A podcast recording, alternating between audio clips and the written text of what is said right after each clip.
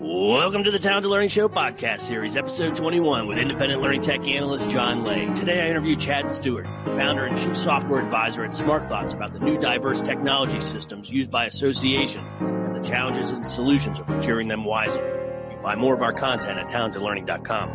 Hello, listeners. Thanks much for tuning in to another episode. On this show, I'm fortunate to interview the world's leading experts in learning technology for associations and extended enterprise. Today, my guest is Chad Stewart. Chad has spent the last 20 years working with associations and nonprofits in varying capacities and is the founder of his own company created specifically to aid associations with enterprise technology purchases. Chad is expert at all things association technology, including procurement, and we're going to learn a lot today.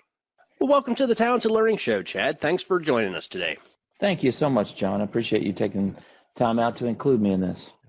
Awesome. Yeah, I can't wait for our conversation. Uh, you and I are two sides of the same coin, as it turns out. We both help associations by helping them focus on uh, finding software that'll help them address uh, their strategic needs. I focus on learning solutions. You focus on all the rest, uh, coincidentally. And so uh, today, let's let's dig in deep and talk association uh, technology, learning, and, and, much broader than that, uh, so that we can uh, give everybody an update on the, the, the, state of the union. So, once again, welcome. Thank you. Tell us about yourself and uh, your consulting company, Smart Thoughts. Sure. Thank you. So, Smart Thoughts, we're a software advisement and consulting firm. And so, like you said, John, I mean, I, I do really the, the same thing you do. I work with organizations who are struggling with their buying decisions and assessing what they have and helping them through the course of evaluating and, and figuring out what the best fit is for their particular organization. I, like you, are kind of unique in the sense that I don't derive any income from the implementations, training, support. I'll, I have done those uh, type of tasks, and I think those are very important. But I felt like it was really important for our organization to stay completely agnostic and impartial, and work with organizations uh, on the front side of the equation of, of, finding the best possible fit. And I felt like, um, in essence, um, you know, it allows me to stay, you know, in the in the um, evaluation process um, and get my head around a whole bunch of different options that might be the best possible fit. Um, so um, that's a little bit about us. That's neat. We have uh, almost the exact same focus. Uh, we started our companies uh, about the same time, five years ago. Yeah, five years uh, ago. Somehow we're. Well, I will say that, John. I will say that actually my company oddly enough actually started in 2001 but this oh. is the second iteration of the company because at that time when i started out i was actually into implementations training support and this time i felt like the market required you know someone who was dedicated to assessment selection and um, and and started five years ago so Wow, that's really interesting. How did uh, how did you find yourself on that side of the fence? You know, there's not a ton of us out there that are selection experts exactly. of, of technology. What, how, how, did you find your way there? Well, um, dealing with and working with associations for the last two decades, I mean, it wasn't um, a big, you know, step forward in terms of, you know, something that was solely out there. But I think that honestly, because there were so many new products that were in the marketplace and there's so much confusion about how you bought or purchased or procured systems, I think there was a disconnect between you know, um, really the buyers and the and the, the sellers. I felt like that having an in-between intermediary there as an agnostic uh, guide and advocate made a lot of sense, and so um, that's why I started the second iteration of Smart Thoughts. And founded it um, just solely on assessment selection because of that. But in terms of starting initially, it was really a graduate a gradual process. I started out in doing ERP and CRM um, implementations, training, support. And back a couple decades ago, things were different with regards to software, um, as you may know. Uh, we installed it on the desktops. Off, you know, we installed it on the servers. Uh, there were, you know, a lot of workstation type things to do, and you know, obviously the things that we do today with implementation and uh, train support were there as well. But there were a lot of changes in the marketplace, and uh, I started getting a lot of clients that were involved in membership based type organizations and it just kind of morphed into be specialist in the association and nonprofit world. Wow, excellent. So uh, for all the listeners, what are the major technology components used in professional associations today? What are those? Oh pieces? gosh, they're all over the place. I'll tell you. And it's it's it's really nomenclature too because even in the for-profit space you find similar systems, but they the acronyms are a little bit different. For example, CRM is the horizontal, you know, uh, terminology that's used for most, you know, uh, businesses today when they need to manage their their uh, c- customers, right? And within the association space, we have this thing called the AMS or Association Management System uh, or Association Management Software, and um, that really is the the equivalent, if you will, in some speak. But there's a lot to a lot more to AMSs than just CRM, which is somewhat of a component of it. There's the website, there's the financial accounting, the e-commerce, there's the event management aspect to it, the membership dues aspect to it. There's online community uh, components, and even in your world, the learning management system as well sometimes can be a part of the AMS ecosystem uh, in terms of its capabilities. Um, and so there's a and email marketing is another big one I failed to to bring out. Email marketing, marketing uh, automation. Um, there's a lot of components that come into play when we deal with associations in terms of the IT stack or IT systems that are used um, for sure. But there's you know best of class or best of need systems um, that are out there for a lot of the components that I just mentioned. Um, but oftentimes an AMS may purport to have that all in one. Well, Does that make sense? Yeah, it, it, does.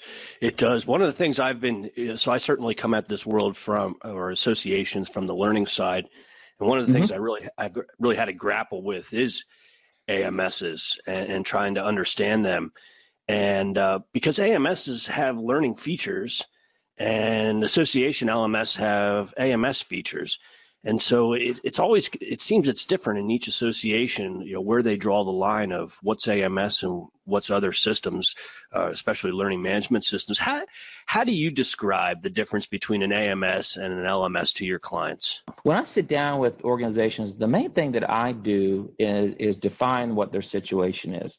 And usually that uh, that situation will define really what an AMS is to them because it's hmm. unique for everyone. So when we start to pull back, um, you know, the layers of the onion, so to speak, it's really a kind of define what an AMS means to them in their particular unique situation. And some people, it may be a large part of it education and training, which would constitute having learning management. Now, I will say, and kind of going maybe maybe into the trends of things, is that oftentimes people realize that you know you can't be all things to everybody, and you in terms of the AMS, it can't be all things to everybody um, as well. And so you'll need to have some best of class or best of need system that will accommodate, for example, in your world, learning management. Um, but it definitely is not a core competency of um, the overall AMS marketplace learning uh, management components, but there will be some abilities inside their system to do tracking of education, tracking of credits, for example, or dealing with certification uh, if you're a certifying body uh, that will be involved in their AMS system. But again, that is dependent on how the um, AMS provider defines what it is that they do, right? Because then that'll be their core competency. That'll be what they define an AMS to need to have. So it's mm-hmm. really that's our job. My job is really to find okay, what's most important to the client, what makes them unique, and that's the key, unique um, to their organization. What's important, usually that's uh, relates back to revenue. You know, where they derive the majority of their revenue from. Sometimes it's dues, sometimes it's education, um, sometimes it's conference management. Um, so event management systems will need to be a part of that as well. Um, and then that kind of segues into other things like you know the education side too. What would be some other trends that you're seeing in 2019 that are common among uh, the different types of clients that you work with? The biggest thing that I'm hearing is that the need to align with third-party uh, systems and integrators. Uh, I think a, a, big element that's funding kind of uh, you know AMSs today is the whole idea that as you grow in terms of sophistication and, and need in certain areas of um, you know of a system, you may outgrow it. And so the all-in-ones that we looked at of yesteryear that contain a lot of these um, tentacles of systems of components, um, they're they're finding that as they grow, and it doesn't have to be really equated with the size of the organization because I'm working with a small you know uh, association right now, less than five on staff, and um, they're very sophisticated. They have international, you know, needs, and uh, they have some sophistication in their financial accounting. They have some very unique, um, you know, events. Very, and majority of their revenue derived from events. So they need they've really embraced the idea you know what, I'm not going to be able to get the traditional AMS. I'm going to need to find a system that does events uh, very well. So I'm going to also have to integrate with uh, that, and I'm also going to have to integrate with the website as well. So I think one of the biggest trends is that everybody's kind of getting the idea uh, as you grow that an AMS can't do it all, and we need to kind of think about and be open to the idea of having a best of need, which calls for you know, third-party integrators and integration components, APIs, you know, um, for these best of need systems to be, um, you know, incorporated into the workflow of their everyday and not have to give up in terms of the understanding of their member information. Um, so, you know, maybe that they can't get the best of in an email marketing or job board management or um, you know, learning management, for example, community management, um, et cetera, et cetera. They will go out and, and, and find a system, an AMS that deals with um, the core of membership management, um, and uh, then they'll add in the components they need in order to do their or reach their mission more successfully. So they may be looking at a different way in order to handle this, but they need to understand the underlying um, AMS is going to, you know, basically deal with these core things that an AMS has historically been required to do, and then we'll add in other functionality that's more best of class, uh, if you will.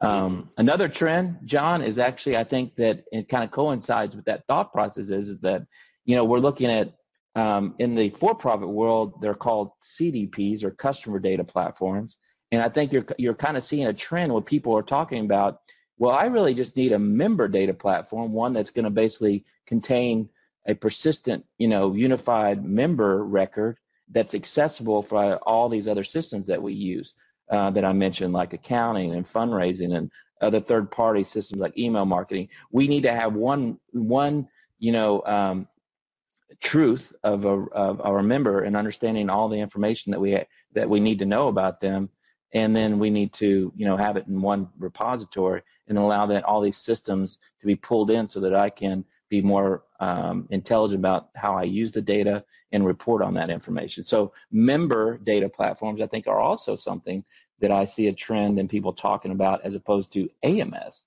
uh, at this time.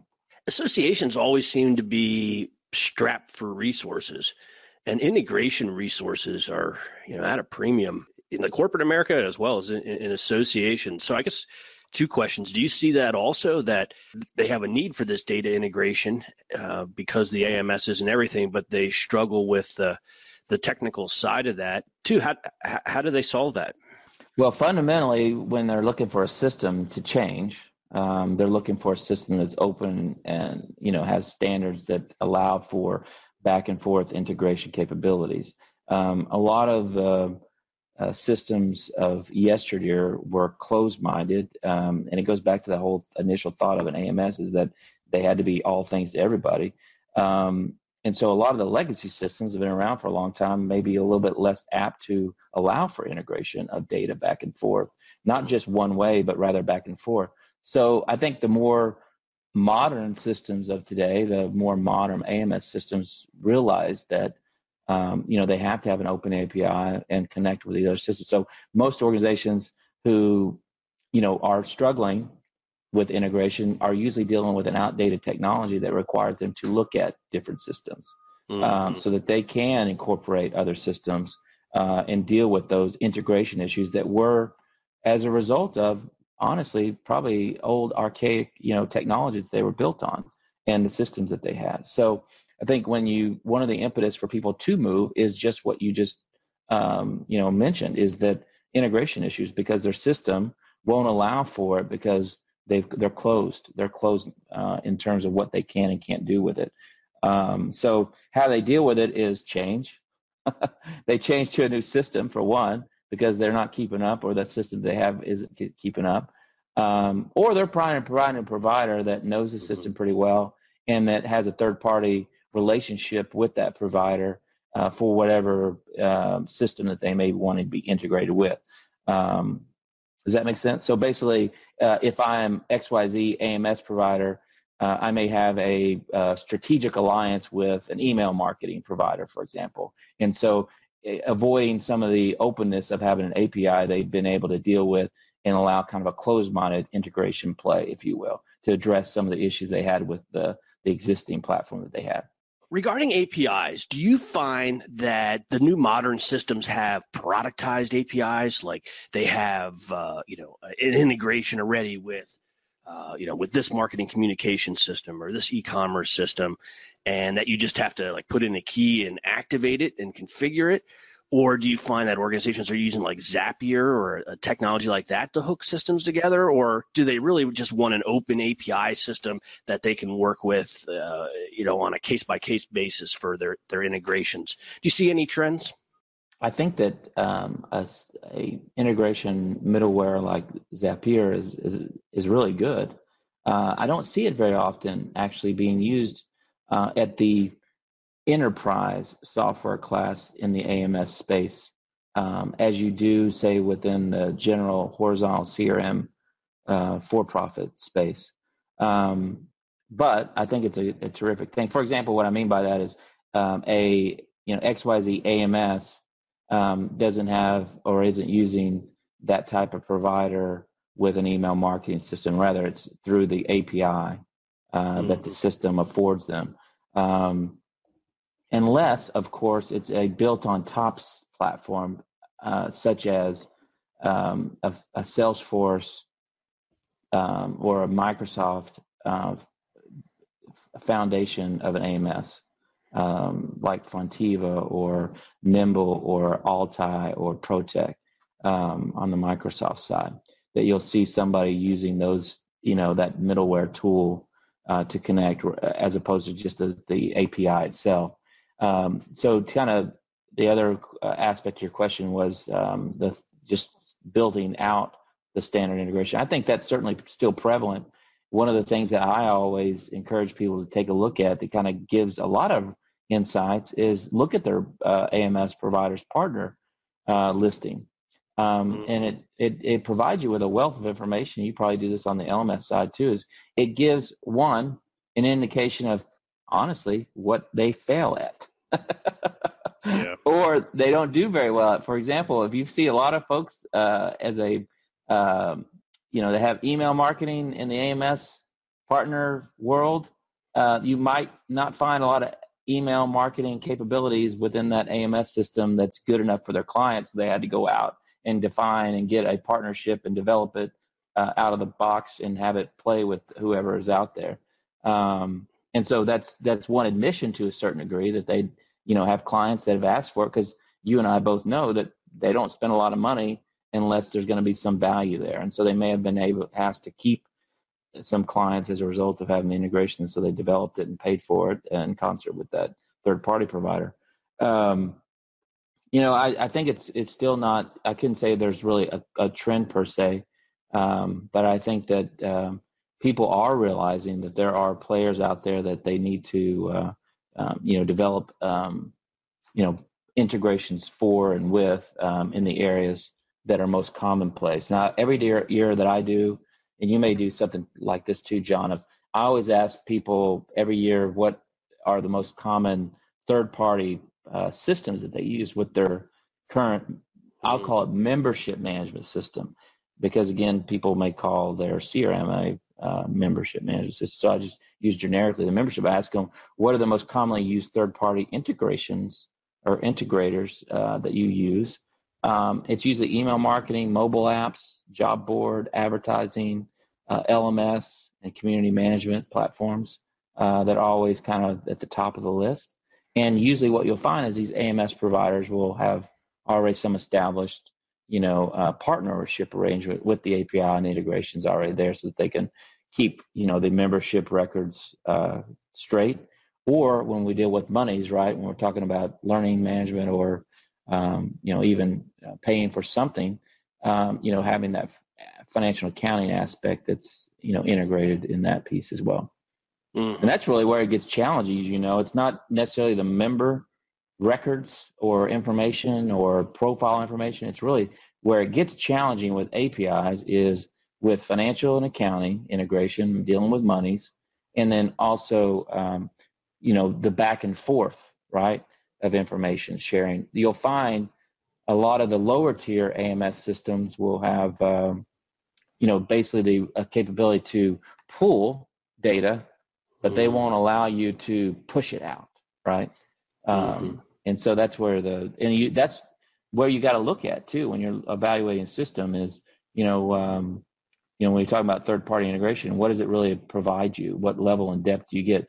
Um, with you know website content management systems you know is it that we need more than just single sign on we need more than that in order for these systems to work if you're going to use you know AMS is uh, all their capabilities but that maybe the AMS doesn't have a web content management system so they have to integrate with Drupal or WordPress or whatever we're out of time. So let me ask one final two-party question here. So, yeah. what what do you think if you could name the the one thing? What's the one biggest mistake that associations make when buying technology? And two, what would be your best advice uh, to anybody that's heading into a, a, a purchase cycle right now? Ooh, well, I would say that the one thing that people forget is the biggest cost of technology is not the price; it's when it doesn't work. Mm. So when you go into thinking about the systems, don't go in with just thinking, you know, about the budget, if you will. Uh, if you aren't going to be able to solve, you know, what it is that uh, pains you or won't allow you to reach your mission, then there's no reason in spending a, a penny. So I always say that keep that in mind. Your expectations, um, you know, are in large part going to be um, you know in charge of your happiness. You have to go in with a good clear you know thought process about how and what you're trying to solve um, and stay true to the compass that you develop initially on what it is important to you and throughout the search. So um, those are two things that i think i would share you know but the most important is you know knowing really what the impact is and and that you know honestly uh, there are countless horror stories about getting it wrong you know, in terms of the systems. And so a large part of that getting it wrong has to do with, uh, honestly, uh, you know, not going through the process correctly. Yeah, I agree. I agree. And and getting it wrong, you know, at the at the point in time when you do get it wrong or an association gets it wrong, there's nobody that agrees that saving a few dollars a few years ago was worth it. When it goes when it goes sour, you know, everybody wishes they they would have uh, taking the correct steps.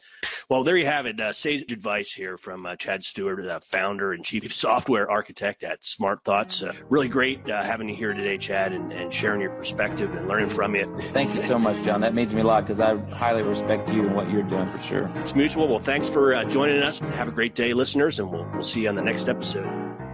You can find more of our resources at talentedlearning.com. Thank you.